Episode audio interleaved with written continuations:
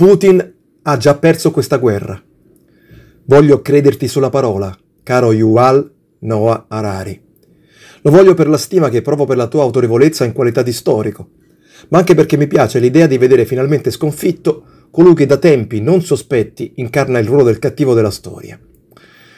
Non di meno, sappiamo tutti oramai che ciò che viviamo come specie è una sorta di ennesimo sequel o, ai noi, remake di capitoli altrettanto orribili.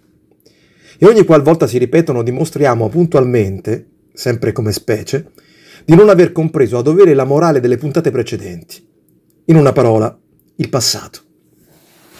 Forse capita soprattutto perché, tra le altre cose, non abbiamo imparato a ragionare come specie, giusto appunto. E qualora ci ritroviamo più o meno spettatori, testimoni o addirittura protagonisti della tragedia girata in diretta, molti tra noi finiscono per pronunciare le solite frasi, spesso sotto forma di retorica domanda, o peggio, accondiscendente autolavaggio delle mani. Ma che posso fare io? Sono una persona qualunque e anche se facessi qualcosa? Tanto non serve a nulla, non cambia niente, scendere in piazza e manifestare è inutile. Il solito è tutto magna magna e altre robe del genere. Ebbene, rassicurato e anche incoraggiato dalle sagge quanto stimolanti parole di Harari, voglio premunirmi e agire con largo anticipo, anche se di questi tempi quanto sia ampio è davvero difficile stabilirlo. Titolo Promemoria per la prossima Ucraina. Sottotitolo in versione estesa.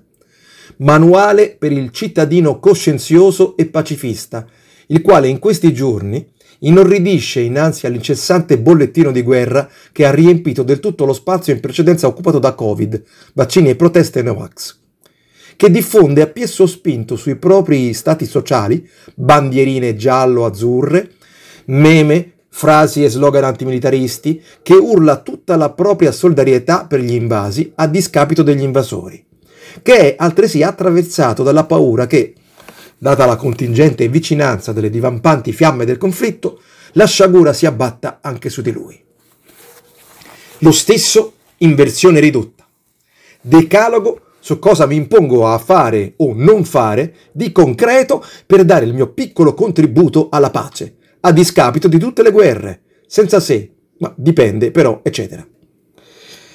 Primo, Qualora l'avessi fatto in precedenza, non darò più il mio voto a un partito o un candidato che in qualunque occasione, modo e forma sia riconducibile a leader dittatori, criminali e guerrafondai, sia riconducibile ad aziende che vendono armi, a banche che vendono armi e a scanso di equivoci a ogni entità che possa vendere armi sia favorevole all'uso delle armi per la risoluzione di qualsivoglia controversia, fatto salvo la difesa del proprio paese da una reale aggressione straniera. E quando dico reale, ogni riferimento a fantomatiche invasioni costruite a tavolino per erigere muri fuori e dentro il cervello è espressamente voluto. Secondo, di fronte a coloro che fuggono da ogni tipo di guerra, dalle bombe e dal rischio di venire asserviti, uccisi, torturati e violentati, in caso mi fossi comportato in modo opposto, da ora in poi sarò in ordine sparso, comprensivo, accogliente, empatico, supportante e anche aiutante. Nel senso che mi rivolgerò a lui con parole gentili, e farò in modo di dare il mio effettivo aiuto al rifugiato di cui avevo soltanto sentito parlare in tv o magari sui social. Ripeto, invece che fare assolutamente il contrario, malgrado avendone sentito parlare soltanto in tv o sui social, la stessa. Terzo, in caso non l'avessi già fatto, chiuderò immediatamente l'eventuale conto corrente presso il mio istituto bancario qualora quest'ultimo sia collegato al commercio di armi. L'elenco è assai lungo e di liste internet ne è pieno. Ma se si vuole guadagnare tempo come alternativa c'è Banca Etica, il nome la dice tutta. Quarto, in tutte le vie e maniere che ho a disposizione mi impegno altresì da questo momento a domandare quotidianamente al nostro governo di smettere immediatamente di vendere armi. E non venite a parlarmi di poco tempo a disposizione, visto quanto se ne spreca a condividere stronzate su WhatsApp e i vari bar social digitali.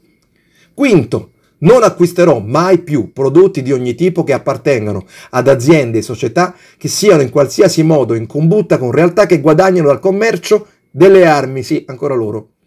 Sesto, non leggerò più le loro notizie, non guarderò più i loro telegiornali, non comprerò più i loro libri, non seguirò più le loro pagine e i loro profili e in generale mi terrò lontano da coloro che per fomentare conflitti e divisioni, che in seguito sfociano in vere e proprie guerre, fabbricano bugie e traggono profitto dalla disinformazione del prossimo. Settimo, al contrario, sosterrò e magari darò anche il mio contributo a quelle realtà che si dannano anche a proprio rischio per costruire pace e al contempo difenderla, nonostante il cacofonico frastuono dei suddetti. Ottavo, quando la guerra tornerà di nuovo a essere qualcosa di lontano e quindi inaccettabilmente tollerabile, anzi trascurabile, quello sarà il momento in cui mi impegnerò ulteriormente in questi passi. Nono, al primo che tira di nuovo in ballo il nucleare, gli tiro un ceffone. No, scherzo.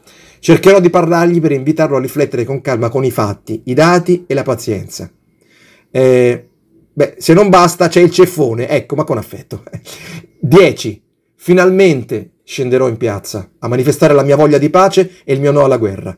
E in quel giorno il mio grido sarà forte e soprattutto autorevole, perché avrò fatto tutto il resto.